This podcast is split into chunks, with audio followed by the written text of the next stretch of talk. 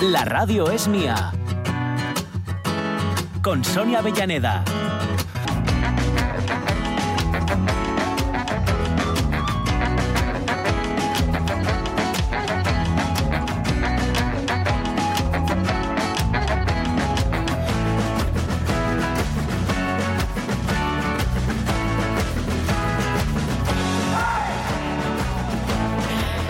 Las 11 y 7 minutos, segunda hora, la radio es mía en RPA. ¿Tú sabes lo que es una cata vertical? Una cata vertical. Sí. Uf, ¿Eh? Nos idea. acaban de convocar a esa celebración de fiesta del queso con cata vertical. Me quedé fría y ya lo investigué. ¿eh? Ya lo miraste. Te ¿Qué traigo es? la duda, pero te traigo la solución también. Una cata vertical de quesos, en este caso, significa degustar un mismo queso en sus diferentes etapas de maduración. Anda. ¿Qué te pareció? Qué bueno. ¿Verdad? Ir de la manina ahí con él. Ir viendo de... Es como ver eh, la- las fotos de familia y tal. Mira, cuando tenía cuatro sí, sí, años, sí. mira, aquí de chavalina. Ay, acuérdome yo. Exacto, exacto. Acuérdome yo cuando sabías bueno. así. Sí, sí, sí. bueno, Qué bueno, guay. pues cata vertical. Estupendísimo. Eh, tenemos una hora, pues eso, muy, muy, iba a decir muy veraniega, no, muy viernesera. Porque Que música. veraniega casi también, ¿eh? También, también, también. La cosa anda por ahí todavía calentita. Tenemos versioteca. y, y hoy. Bueno, no digo nada. Ya la oís y ya cada uno que vaya decidiendo. Porque esto, como los gustos son así, que hay. Son como los puñetazos, ¿eh? los hay de todos los tipos y cada uno Sí. tiene el suyo. Pues cada uno que coja lo que le parezca. Esto es la versioteca. Tenemos también nuestro recorrido por lo que nos habéis compartido y contado en el Facebook. ¿eh? Lo de las notas. Bueno, lo de las notas Sí. no. ¿Cuál fue vuestro mayor fiasco y cuál fue vuestro mayor éxito? Que entre medias cabe de todo. Claro. ¿eh? Porque uno siempre tiene un momento que brilla a lo largo de su infancia Sí, tarde ta- o temprano. y luego también hay muchos en las que lo pifiamos, pero, sí. pero abondo. Así que contadnos cómo, cómo fueron o cómo son vuestros recuerdos y vuestros mejores momentos en la escuela. Y luego, ah, luego no, ahora mismo sabéis que nos vamos a los extremos, pero además... Mm. Además, hoy yo os advierto, ¿eh? os propongo al menos, ir con zapatillas de deporte.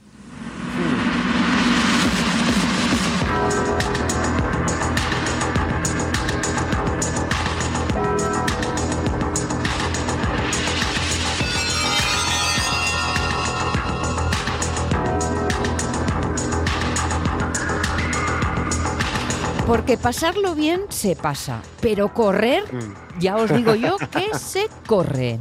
Cangas de Onís eh, eh, mm, van a poner en marcha este, bueno, van a poner en marcha, ponen, eh, eh, celebran una vez más, porque no es la primera vez que sucede el llamado Survival Zombie, que es una mm, no sé cómo decirlo muy bien, una experiencia Mm. de rol, una experiencia inmersiva.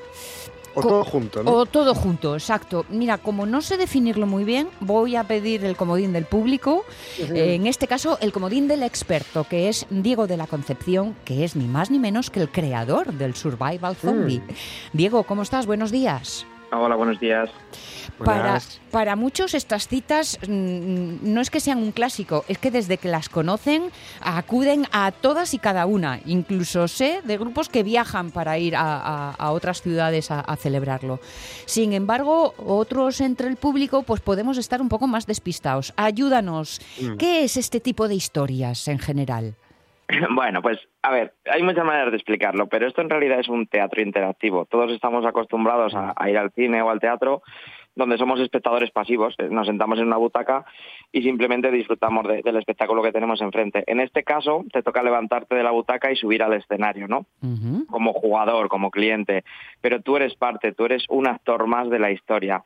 El escenario suele ser eh, una población entera, en este caso va a ser Cangas de Onís, Sí. eh, es todo el escenario de juego y la organización evidentemente pone las bases, los, los actores y, y los zombies, las normas de juego, pero todos los jugadores pasan durante seis horas a ser el protagonista de una película de zombies. Seis horas. Oye, esta película dura mucho, ¿eh?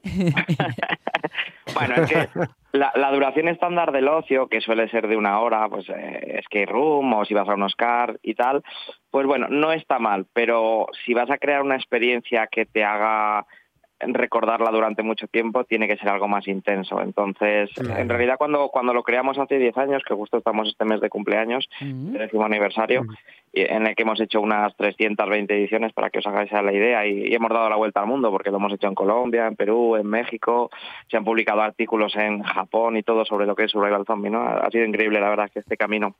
Entonces, eh, cuando empezamos duraba mucho más, duraba 10 horas, eh, los jugadores hacían 30 kilómetros, era muy real y muy brutal y la gente no repetía. eh, y de hecho te ponían hasta reclamaciones diciendo, es que estoy reventado, es que esto, es que esto, está, esto está muy mal organizado porque no he encontrado a ningún actor y es porque tenías que buscarlos. Entonces la gente que, que no sabe ni leer un mapa era una prueba muy difícil. Entonces con el paso de los años y de las ediciones, evidentemente tú recibes el feedback de- del público, ¿no? de tus clientes Sí.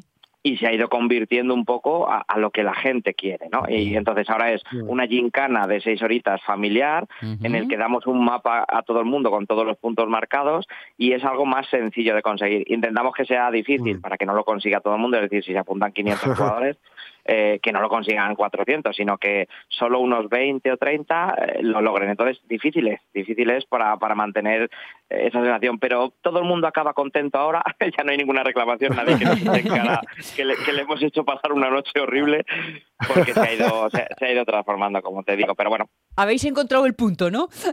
Sí, sí, claro, exacto. Bueno, un poco entre los clientes y nosotros, pues Claro. hemos creado a lo largo de los Claro. años el, el- el- el Mm. punto perfecto. Luego, para los fans, claro, hay gente que dice que es flojo, claro, los, los Ah. que quieren los que quieren algo extremo, pero para ellos conservamos una edición que tenemos especial que hacemos cada seis meses que dura todo el fin de semana. Son 48 Ay, horas amigo. dentro de la peli, o sea, cogemos un albergue, les metemos ahí, les pegamos dos días de paliza y de sangre y se quedan contentos. Mare, mare, Mm. 48 horas. Sí, Bueno. sí, son muy populares, pero es entre los fans acérrimos, Uf. ahí van 30 o 50 personas Sí. Y bueno, la verdad es que cuando en temporada baja las hacemos y, y también es divertido para nosotros como organización, porque también es un reto montar una peli que dure dos días, Pues sí. eh, estar metidos en un papel dos días, que luego la, la gente llora cuando termina, o sea, el domingo a las 8 de la tarde la gente no se quiere ir, está tan metida en, ha hecho tantos lazos con los compañeros, ha sobrevivido a Claro. tantos zombies que, que se van llorando a su casa, es increíble. Es como rol en vivo. Sí, exacto, es un rol en vivo. Es Vale. que por eso te decía al principio que hay muchas maneras de explicarlo. Vale, Yo vale. prefiero teatro interactivo porque es una Sí. manera... Porque la gente tampoco sabe lo que es el rol en vivo cuando lo dices así, ¿no? Entonces, Claro. el rol en vivo es que es lo mismo. O sea, rol en vivo es lo Mm. que nuestros hijos de cinco años hacen cuando juegan a, a los enfermeros o a las cocinitas. Eso Pues es rol en vivo. Pues sí. O sea, yo- Sí, Claro, hay mucha gente que juega al rol en vivo que lo tiene como algo súper importante y creen que, que esto es súper exclusivo para tal. Decir, pero si es lo que mi hija de cinco años hacemos cuando nos Mm. tomamos un té con las tacitas de plástico, eso es jugar al rol en vivo, es ponerte un disfraz interpretar un rol, por eso se llama así, interpretar un rol de otro personaje. Pues Sí.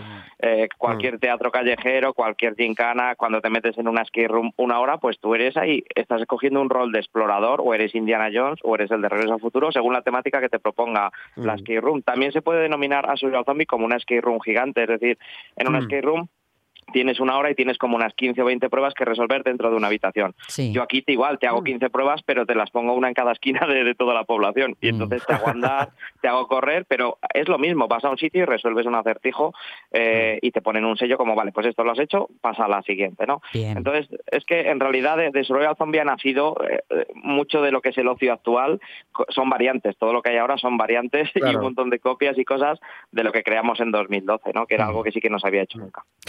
Correr, porque como hay que recorrerle toda la ciudad y buscar eh, los, eh, los, los tesoros, eh, las hayalgas que decimos en Asturias, sí. eso y para salvar la vida, Diego. Sí, sí, eso casi es al revés. Primero para salvar la vida y luego ya si te sobra tiempo y ganas, puedes buscar cosas, ¿no? Ya Puedes- pero no. coincide, ya. gente- a mí, eh, con el público familiar pasa mucho que el padre típico que se apunta con el niño de 10 años o 12 años, ellos Sí. van más a sobrevivir, ¿no? A, a jugar esa parte de pilla-pilla que tiene la survival. Sí. Eh, que, que es que no me pillen los zombies y tal, a, a lo mejor les importa un bledo la historia, eh, lo que crea el guionista y lo que hay que hacer esa noche, les da igual, y el mapa les da igual, es decir, no, vamos a correr y que no nos cojan los zombies, que es la parte emocionante. Por eso digo que al final Ah. se, se ha hecho un poco para todos los públicos. Hay gente que viene del CrossFit que solo se lo toma como un reto físico, es decir, voy a intentar hacerlo en el menor tiempo posible y me lo voy a hacer en tres horas y media, ¿no? Mm. Hay gente que viene que sí que quiere solo rolear, no le gusta correr, no le gusta.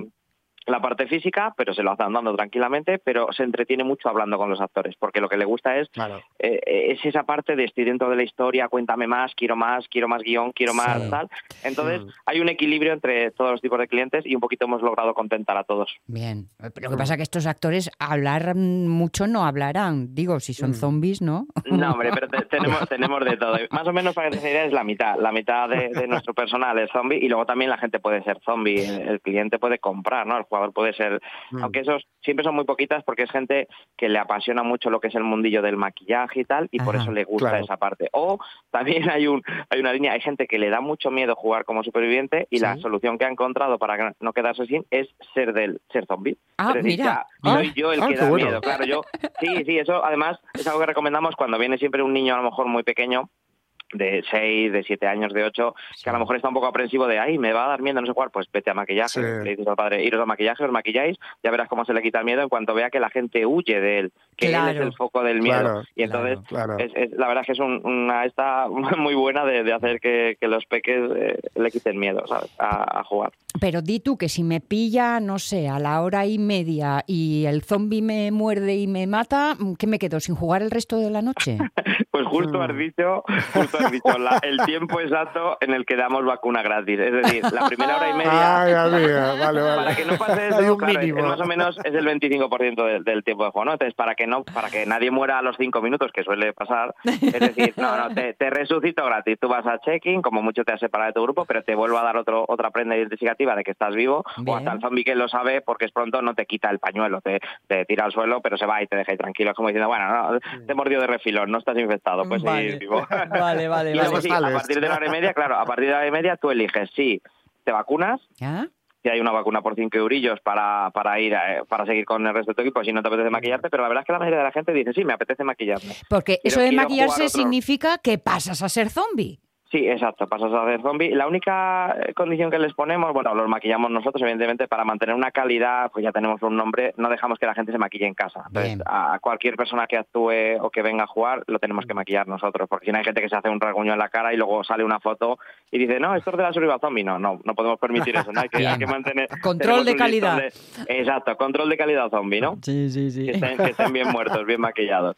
Y entonces eh, lo maquillamos y lo sacamos en grupos. Quiero decir, no, no dejas a, a un jugador que vaya solo porque, claro, no lo haría bien. Ni haría bien de zombie, eh, a lo mejor va a poner con el móvil o fumando por la calle. Entonces, eso también afea el evento y la experiencia de otros de otros jugadores. Entonces, los pastoreamos, cogemos un, un zombie y cogemos grupos de grupos de clientes zombies, les explicas un poco las normas y dices, venga, vamos a dar un paseo, como mucho al trote o andando, nada Claro. de sprintar ni, ni de poner en peligro a otros jugadores o a viandantes, Sí. y vamos a dar una vuelta y tal. Pero hay, hay ciertas dinámicas y juegos que hacen que esto también sea divertido, ¿no? Porque tú dices, vale, no puedo correr, no voy a coger a nadie. Bueno, si somos 30, Ah, que, tapamos, que tapamos la calle entera, claro que vamos a coger a, a quien dejemos encerrado en la calle. no tiene- Claro. por mucho que yo vaya andando, tal. Y a lo mejor los metes también a los zombies en pruebas, que son en interiores. O sea, intentamos que la gente se lo pase muy bien, pero siempre eh, que, que las- no estropear la experiencia a los demás. Entonces, Perfecto. pues hay, hay Claro. gente que, que lleva años viniendo, pagando por ser zombie, porque, porque le encanta, la apasiona, y al final acaban trabajando aquí, si son buenos.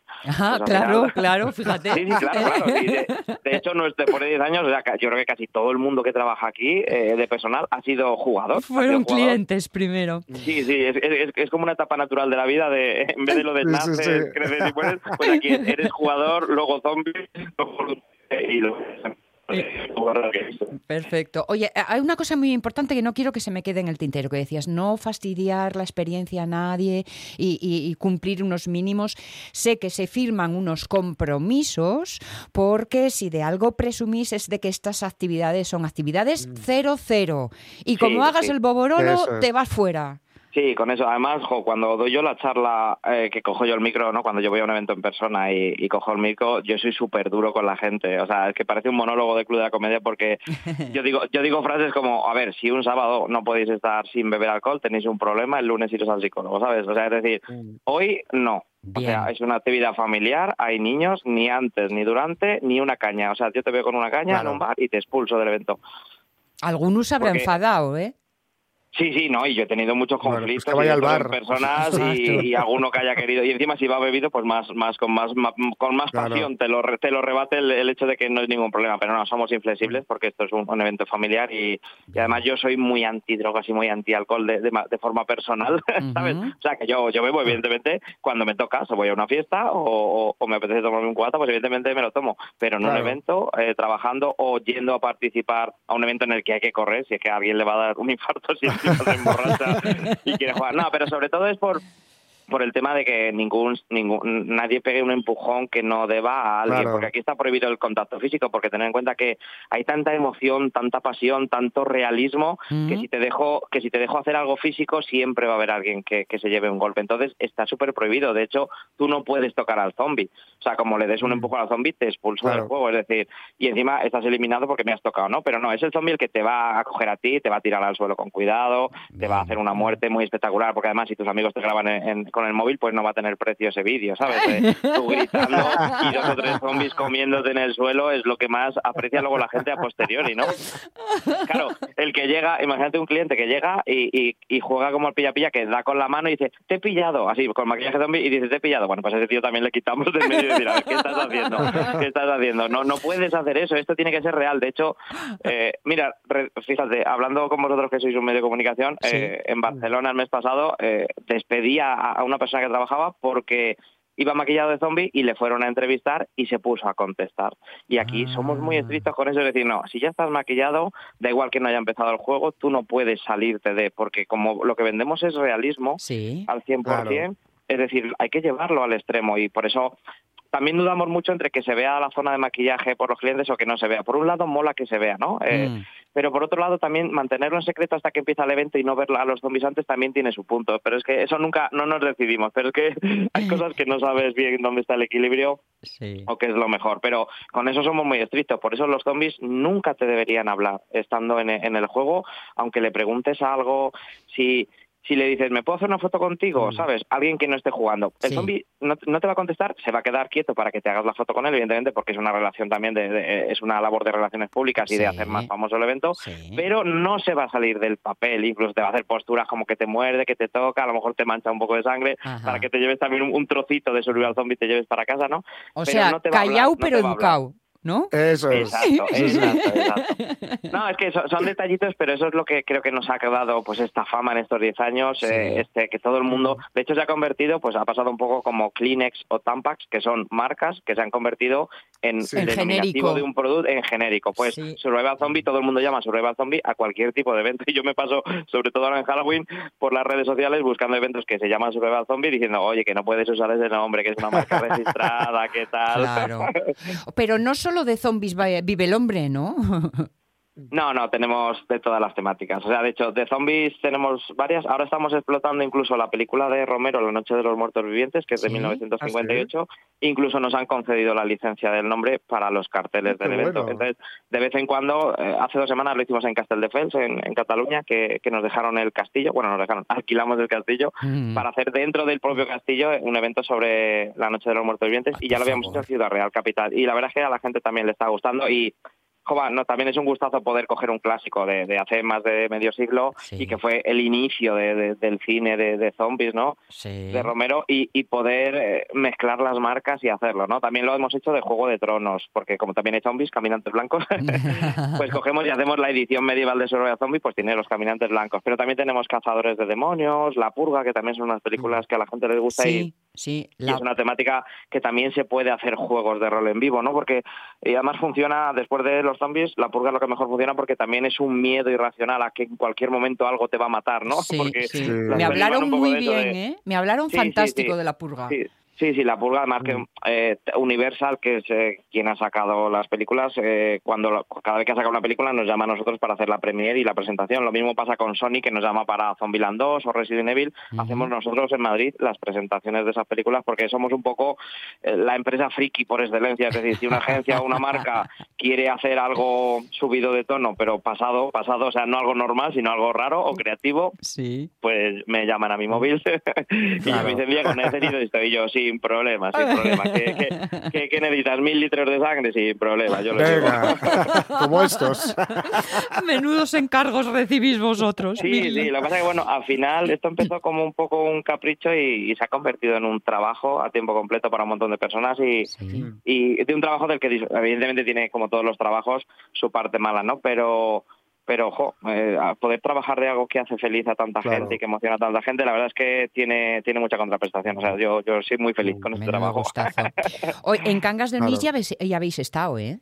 Sí, yo creo que dos o tres veces. Sí, sí, sí. He perdido la cuenta la primera con vez 320 ediciones La primera acuerdo, vez ¿sabes? creo que fue en el 18 y si no hubo más, me temo que pandemia por medio, claro. Sí, sí, de hecho, este año que me llamó el alcalde, Pepe, y, y yo tenía hasta el teléfono grabado en el móvil y ni me acordaba ni de haber ido a Cangas, ni de haber hablado con él nunca, pero tenía ahí grabado, eh, Pepe, alcalde de Cangas, ahí Sí. grabado en el móvil. Entonces fue como, sí, y yo, claro, sí, claro que me acuerdo, claro que me acuerdo, Pepe, por supuesto, a ver, ¿qué necesitas?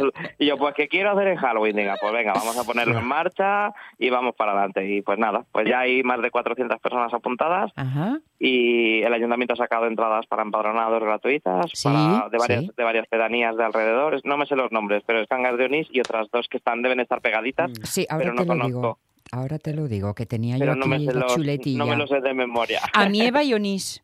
Exacto. Cangas, Amieva y. Onís. Sí, pues sí. todas las personas que vivan, que estén empadronados ahí, pueden coger entrada de forma gratuita en nuestro portal y luego los que quieran ir de alrededor, que también ya están siendo muchos, la verdad, los que están comprando, Mm. pues pueden comprar la entrada para repetir. Hemos estado hace poco en la zona, o sea, en julio estuvimos en Gijón, en, en Metrópoli, que, que es un festival Sí. que hacen bastante friki, y, sí. y también tuvimos, de hecho hicimos hicimos los Juegos del Calamar por la tarde, que lo hacemos también nosotros ahora, o sea, la serie esta que también, como es de matar gente, pues también lo hacemos nosotros.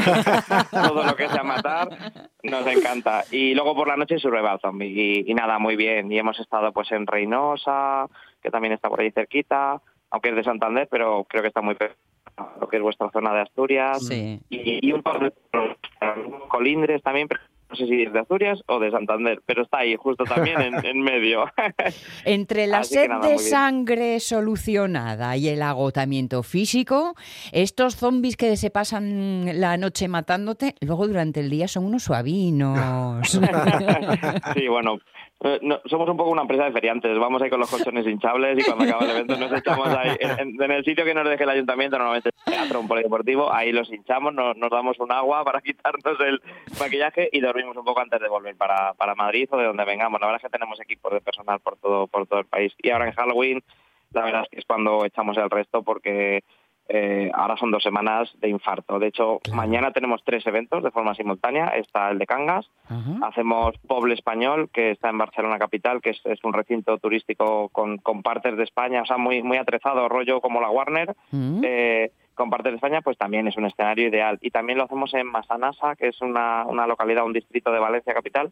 Eh, también hacemos ahí cazadores de demonios. Y eso, que es el día 22 de octubre, o sea, Halloween ya ni te cuento lo que Sí, tenemos. De aquí a allá va a ser. Oye, hablabas de que era para toda mm, para toda la familia, mínimos de edad. Pues mira, con el tiempo lo hemos, lo hemos acabado quitando del todo. O sea, yo la primera edición la hicimos para mayores de 18 años por el horario. Ojo, Sí. era de 11 de la noche al amanecer. Digo, pues esto para mayores de 18, que esto es, va a ser muy duro, ¿no? Sí. Y el paso de los años, cada año teníamos que bajar dos años, 16, 14, 12 y ya, eh, justo antes de, antes de la pandemia, ya dijimos, mira, eh, obligatorio acompañamiento hasta que cumplan los 14, pero no te digo qué edad. Porque es que si lo bajabas a 10, Sí. te lloraban los padres que decían, es que mi hijo tiene 8 y ya quiere jugar, hay que esperar unos dos años. Y yo, si es que tienes razón, si es que es el pilla-pilla, es el escondite, si va a ir contigo de la mano. Sí. Y al final lo hemos quitado. Ponemos una recomendación de 6 o 7 como mínimo, Vale. pero claro, Vale. ya son 6 añitos, que es que estás cogiendo a todos los niños que ya saben andar bien y correr, o sea que, Sí, que no estamos dejando a nadie fuera. Lo que sí somos tajantes con eso, es decir, pero tienes que ir de la mano y jugar en todo momento con un progenitor, hasta los 14, que, que me parece una edad alta, y podríamos ponerlo más bajo, pero no, nos aseguramos. O sea, con 12 o 13 también juegas con tus padres. ¿Por qué? Porque al ser por la calle, por la vía pública, hay tráfico, hay viandantes, entonces sí, Sí, que nos sí. parece que, que un Por chaval de- o responsabilidad. de 12 o de 13 años, vale, sí que puedes estar solo por la calle, pero a las 4 de la mañana no. Claro, por responsabilidad. Y que- Diego. sí. Claro, exacto. Entonces, eh, con eso hemos sido inflexibles, es decir, venga, hasta los 14, luego ya a partir de 14 que ya son hombres y mujeres, la verdad, aunque sean legalmente menores, pero ya me parece. Además, yo he ido haciendo pruebas con mi hijo. Mi hijo cuando, claro, cuando creamos Survival Zombie tenía 6 años, eh, en 2012, y ahora ya tengo 3, o sea que ya tengo zombies de sobra en casa.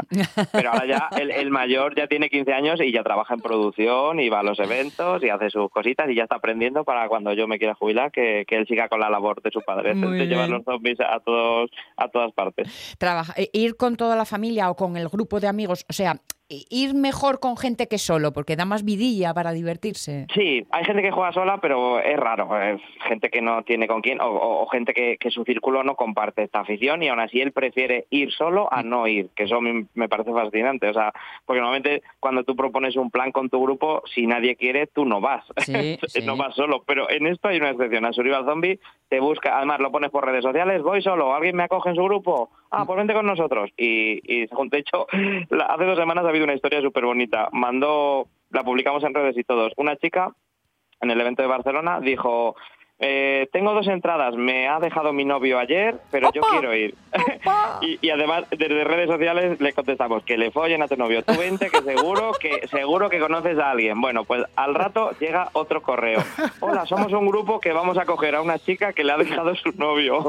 Eh, ¿Hay algún problema? No, no hay ningún problema. Bueno, pues luego ganaron la edición. Entonces se le hace foto y se publica. Entonces publicamos la foto de decir, la chica que le había dejado a su novio ganó la edición, hizo nuevos amigos. Ahí está, Además que le dijimos, seguro que conoces a alguien. Y de hecho, esto ha sido el día 15 de octubre y repite, porque he visto otro correo de la misma chica, repite este sábado mañana que también es en Barcelona. O sea, es que pasa, todo, todas las semanas hay historias así súper bonitas que, que, que, no lo sé, es que significa mucho para la gente, porque te copa todo, Claro.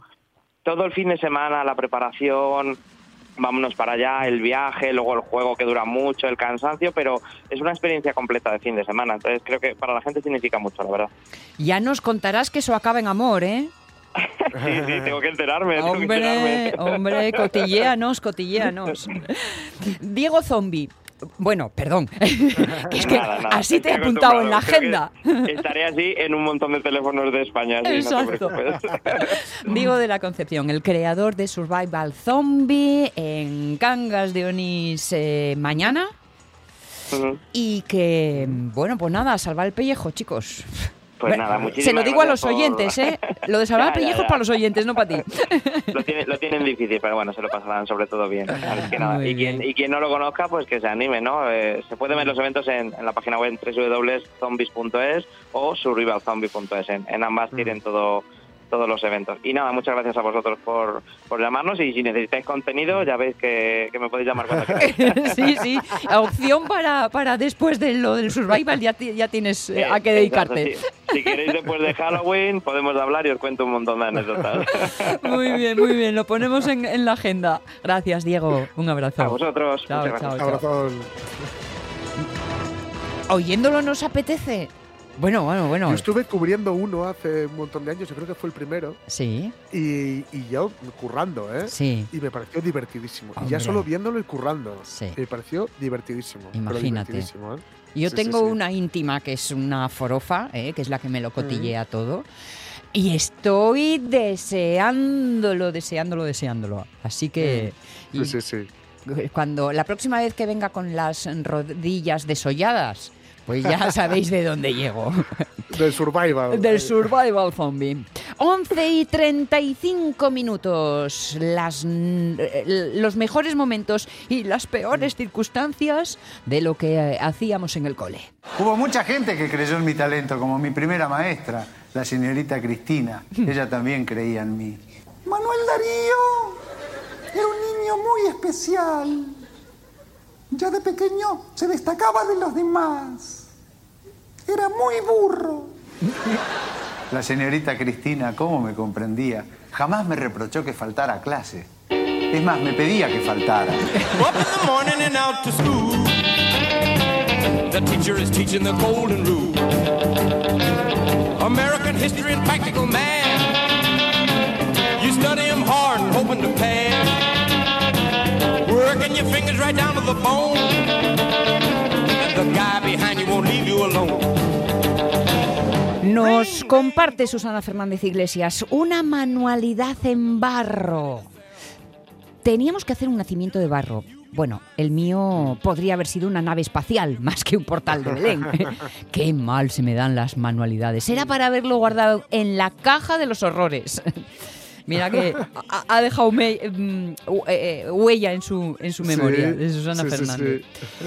Eh, Susana Fernández, que le mandamos un besín, ex colaboradora, y colaboradora en activo, Lucía López Santos, que dice, sin duda alguna, biología. No voy a mencionar a mi querida profe del colegio por respeto, no por falta de memoria. 25 exámenes después y tropecientas clases extraescolares, aún sigo viva. Ahí estamos, qué resiliencia. Sí, señor, sí, señor. La de ambas, sospecho. Sí, sí. ¿Qué dice María Sun? Dice, siempre fui una buena estudiante, incluso el año que suspendí matemáticas para no ir de vacaciones al pueblo. Y se ríe. Es cierto que lo mío con las ciencias fue una relación complicada, pero bueno, me esforcé un poco para probar y así elegir letras puras. Ahora sí que tengo una pelea constante con el ordenador y el procesador de textos y hojas de cálculo. Me estoy dando cuenta que mi cerebro es muy analógico, pero lo conseguiré. Ánimo, ánimo, María Sum. Para Roberto Cañal, la física entobía, pero la química. Voy ponemos una que siempre caía. Agarraivos. Dipiroarseniato de armonio, de amonio. Ala, formulailo.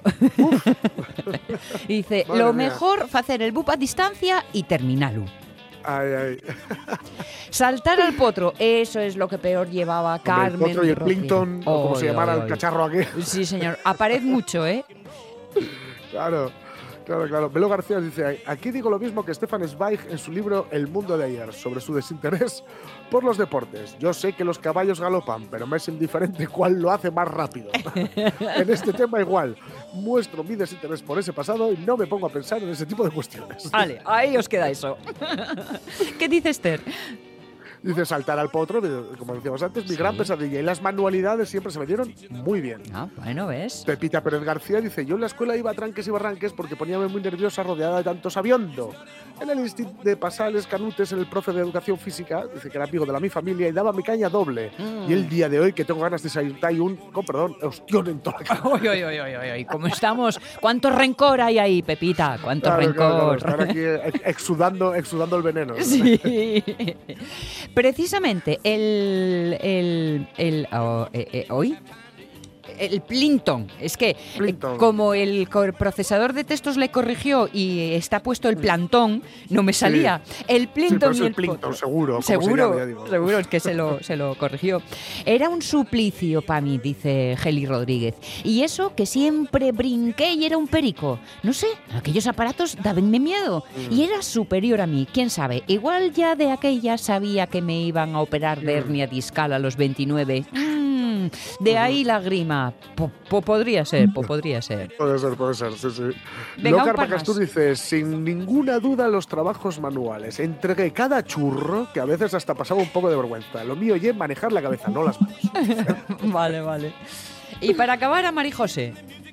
Dice, educación física y manualidades, que incluía costura. Un verdadero desastre. Me gustaba más lo pensar y razonar que hincar los codos. Así que matemáticas me encantaba. Historia o literatura, dice, eran una gaita. Mm, ¿Ves? Mira, yo en eso acércome también a, a Mari José. Lo de lo que el- había memoria por medio, mm, mal asunto, Claro, mal asunto. eso normalmente además es, es mm, a ver, no voy a decirlo así muy categórico, ¿eh? pero es más culpa del profe o de la profe que, que de- que del alumnado. ¿eh? Pues sí, pues sí. El, el no da- el- historia no se trata de, memorizar y Claro. ahora, venga, hay que te preste, no, no, No. se trata de precisamente razonar. Cierto, cierto, cierto, cierto. Eso ha cambiado mucho, ¿eh? Es que los que decimos sí, estas Ya no es una sucesión de, fechas, Sí. y en fin. los que decimos estas cosas las peinamos canas. Bueno, mm, no las claro. peinamos, pero podríamos las tenerlas. Dejamos al, las dejamos al de Balu, pero, pero las tenemos. 11 y 40.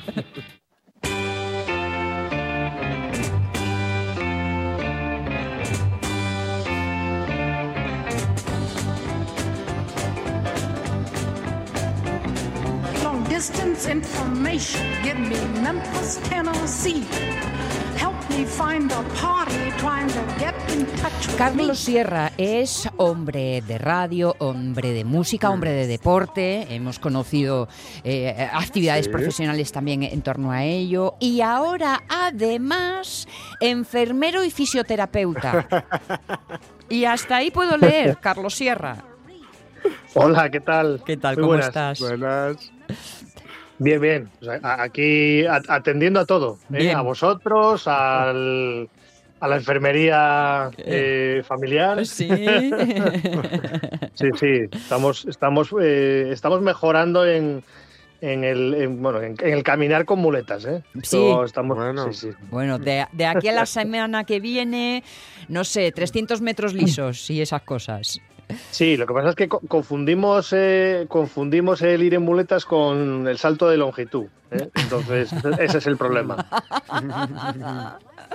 Bueno, mira, no quiero liarme con esta conversación, pero ya hablaremos, ya hablaremos de cómo se, se pone uno en forma a base de, de estos inconvenientes. Vamos con la música para que no se nos escapen, que tienes muchas versiones como siempre.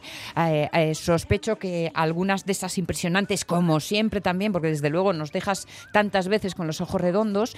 Y hoy con un tema que a ver quién y el guapo que puede decir que no lo conoce. Sí, sí, sí, es una canción de, vamos, de, de, de Oscar, ¿eh? Eh, una canción Mm. de una de una película muy conocida. Sí. Tenemos ahí a un, a un a un chico que se hundió, que se hundió en el mar, ¿no? Ya no doy más pistas. Ay, amigo. Bueno, bueno. ya no doy más pistas.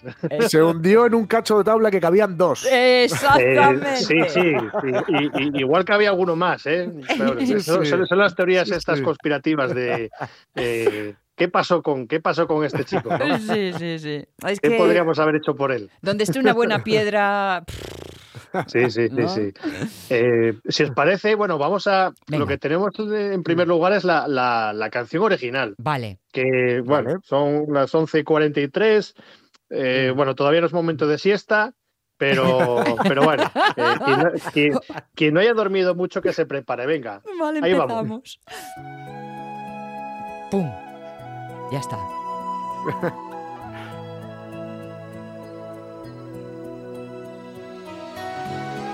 Vamos a dejar que extienda los brazos, ¿no? Vale. ya se visualiza, ¿eh? ¿No? ¿Eh? Mm. Ya se visualiza, ¿no? No, no te entendí.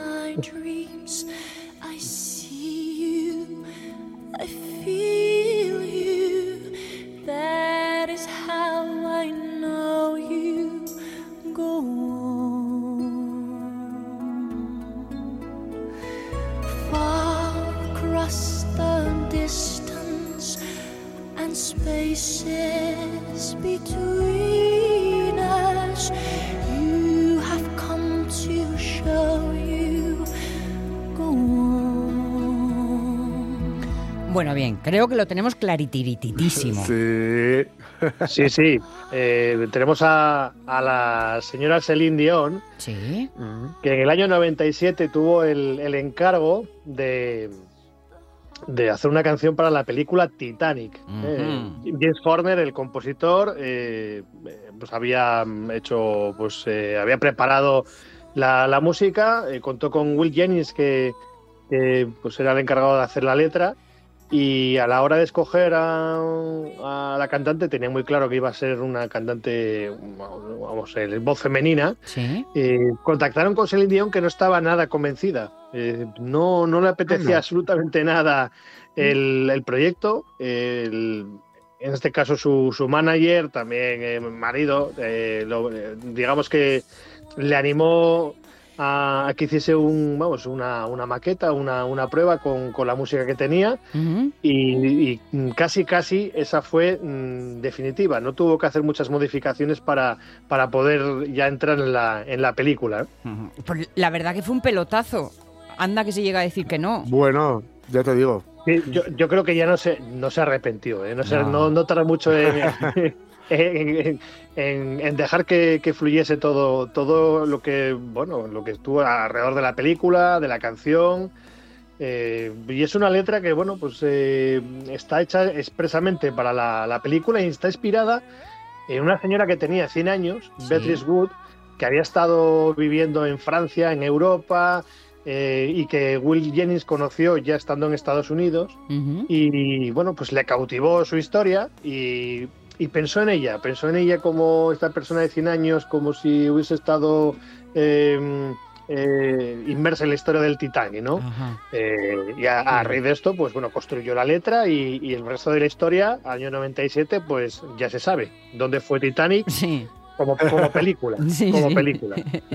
A ver, chicos, vamos a sincronizar nuestros relojes. 11 y 46. Ahí. Digo esto porque tenemos por delante siete versionacas que Mm. nos van a, a poner los pelos de punta en, en cualquiera de los buenos sentidos. ¿Eh, Carlos? Sí, va, va a haber de todo, sí, sí, va a haber de todo. Eh, la primera, mm, este dúo mm, de Nueva York, que ya es- escuchamos en alguna ocasión, hacen versiones muy a su estilo, muy personal. En el año 99, The Lounge o Lears hicieron esta versión.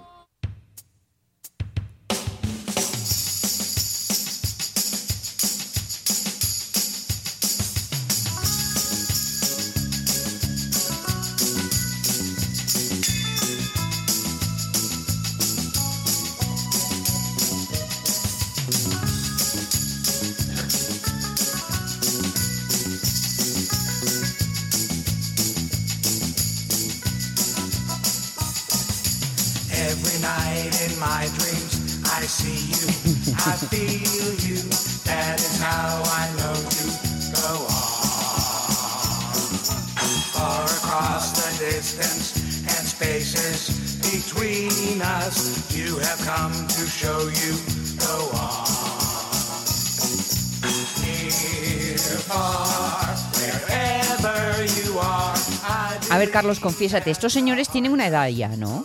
Sí, sí, sí, estos ya, ya son mayucos. eh, se puede ver en, su, en su página de, de Facebook, ya peinan canas, Sí. bastantes canas. Sí. Eh, eh, son, son muy veteranos. Bueno, ellos se mantienen muy activos en, en su página de Facebook, eh, comparten mucho contenido, sobre todo canciones también que, que les gustan.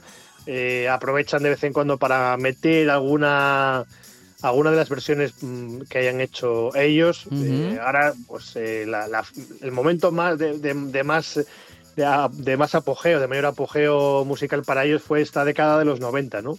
Principios del 2000, ahora ya pues pues no, no hacen gran cosa, ¿eh? Bueno, bueno, pero ahí han dejado su rastro. Directos desde lo más profundo del espacio, que dicen en su, en su página. Vale, me encanta lo de la panderetuca, ahí, ¿eh? Sí, sí. Detrás, Sí, sí. que le da ya el punto kitsch que le faltaba, si es que le faltaba. Sí, y eso, eso solamente con verles ya se puede uno imaginar por dónde van a ir eh, por, de- por su estilo musical, ¿no? Sí, Eh, sí. eh, ya les, les hemos escuchado en alguna ocasión en la versioteca y bueno, pues tienen una particular forma de entender la, la música y las versiones, ¿no? De Launch O'Lears, la primera en la frente. Vamos a por más.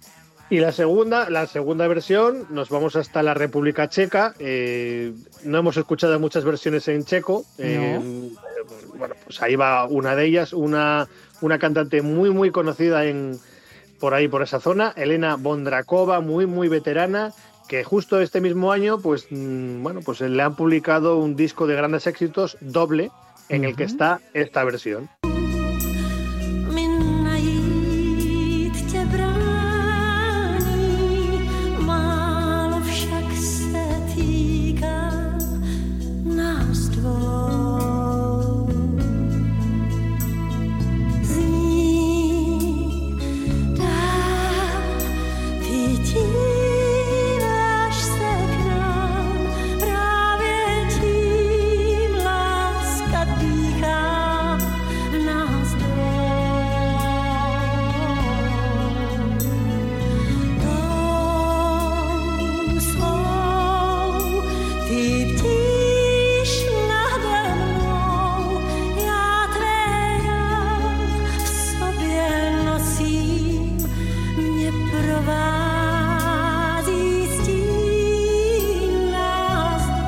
Interpretación que no se aleja mucho del original, ¿no? No. Sí, sí, yo creo, yo creo que utilizan hasta las mismas pistas, ¿eh? se escucha Sí. por ahí el- todo el, el fondo este. También te, te la imaginas así con los brazos abiertos, con Jack, por, Sí, sí, sí. Jack ahí también. Sí. Sí, sí. Bueno, Ujú. bueno. Pero esta, tiene esta cosa de, de las lenguas extrañas que siempre resulta chocante al principio y que luego yo como las niñas pequeñas me dedico a buscarle significados en español Es que a lo fato, pero bueno, ahí nos queda Elena Bondrakova, que oye, qué guapísima Sí. es esta mujer, ¿eh? Está viviendo Sí, de sí, fotos y es toda una dama, ¿eh? Tiene un aspecto estupendísimo. Sí, muy, muy, conocida, con una trayectoria amplísima también en, en la música popular checa. Sí. Y pues eso, ahora se le rinde ese homenaje con, con no sé si tiene ya 78 años, por ahí cumple. Fíjate. Y pues se le rinde este homenaje también a toda su trayectoria musical con este, este disco Ese doble, doble, ¿eh? En el que está esta, esta versión.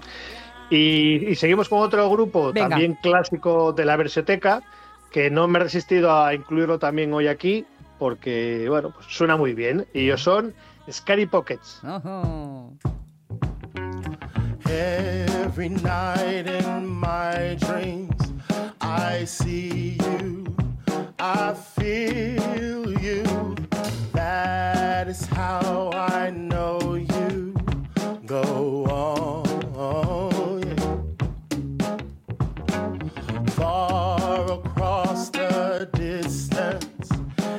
spaces between us, you have come to show you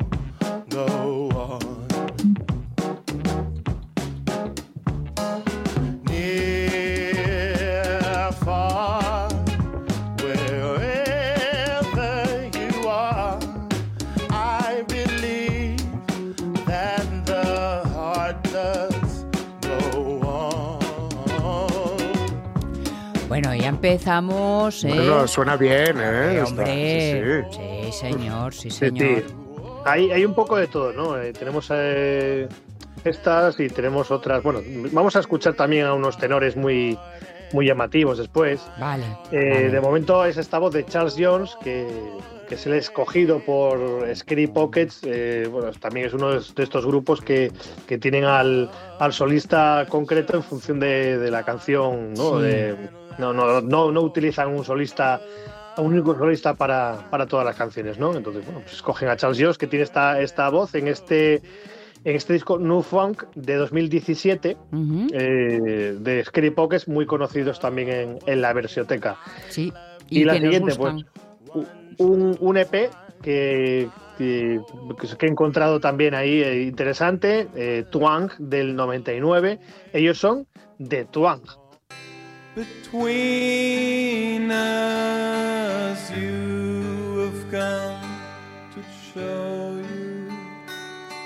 Go on. Near, far, wherever you are, I believe that the heart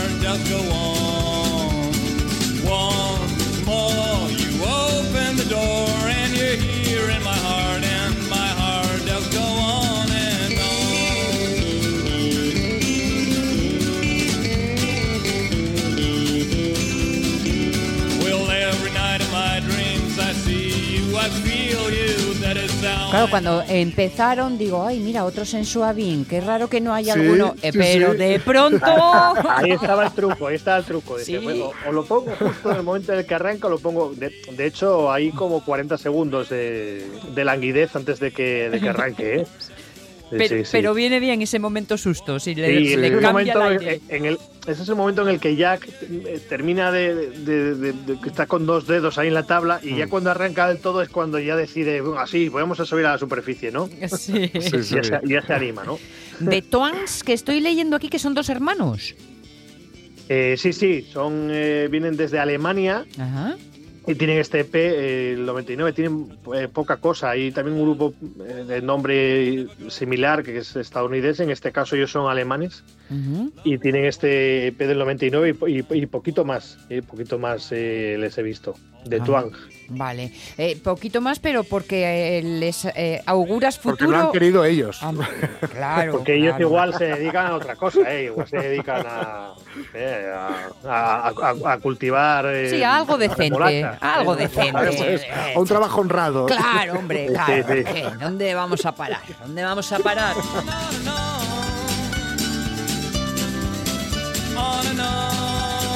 A mí me gusta. Yo me apunto a esta de momento. Bueno, eh, os invito a, a- a conocer a los cuatro tenores finlandeses ¿Mm? que, bueno, eh, se llaman virtuoso. Eh, yo no sé el motivo por el que el oso está en mayúsculas. no lo sé, no lo sé, des- lo desconozco, pero sí sé que ellos se llaman Riku Pelo, los hermanos Pelo, Riku y, y Rupe Pelo, Johanna Juninen y. Letomaki. Ellos son los cuatro tenores finlandeses y hacen esta versión.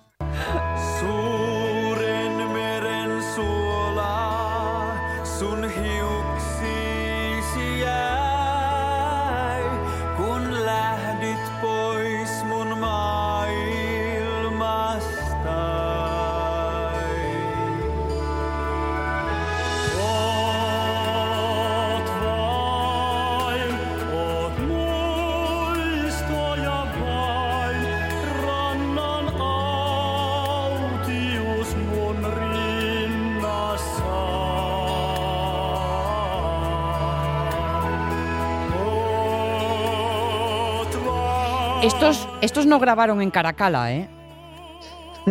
Como los Estos- tres tenores. Estos, eh, bueno, pues son muy conocidos en Finlandia, eh, los hermanos Pelo, Juninen y, y Letomaki. ¿eh? Sí, y este nombre virtuoso que me tiene cautivado, eh, la verdad, virtuoso. No, a ti lo que te cautivó fue el oso. Sí, sí, el oso, sí, es que además es que específicamente lo de oso en mayúsculas, o sea, no, no, no sé si es que porque quieren rendirse a un mercado concreto o, ¿O no qué? sé, po- no ¿No? sé. Lo O- veo, o lo quieren veo. destacar algo, no lo sé. No sé qué nos quiere decir con virtuoso, ¿eh? Mira, Carlos, nos quedan dos canciones y minuto y medio. Yo creo que, Vale, pues, si te parece, Vamos a seguir. ponemos Sí. la 7 y, y a lo mejor con la 8 recibimos la tercera hora o qué. Bueno, Ahí, como, a bueno, Papagayola. eh, vamos a hacerlo rápido. La Ah, siguiente, eh, Big Daddy también, este grupo que hace versiones también a, a su manera. ¿eh? Escuchamos. Well, baby, now every night in my dreams, I see you, I feel you. That's how I know you go on. Far across distance and spaces between us, you have come to show you go on. Yeah.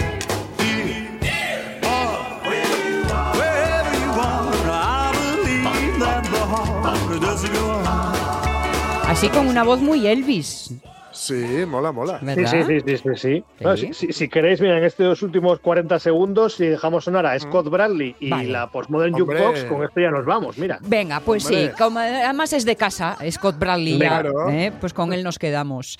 Carlos Sierra, besos gordos Adiós. y abrazos muchos, reparte alguno. Besazo. Adiós, adiós. Scott Bradley. Volvemos la tercera hora con él, ¿eh? con Scott Bradley, que es que apenas le hemos dejado tiempo. Lo siento, Carlos, perdón, perdón, perdón.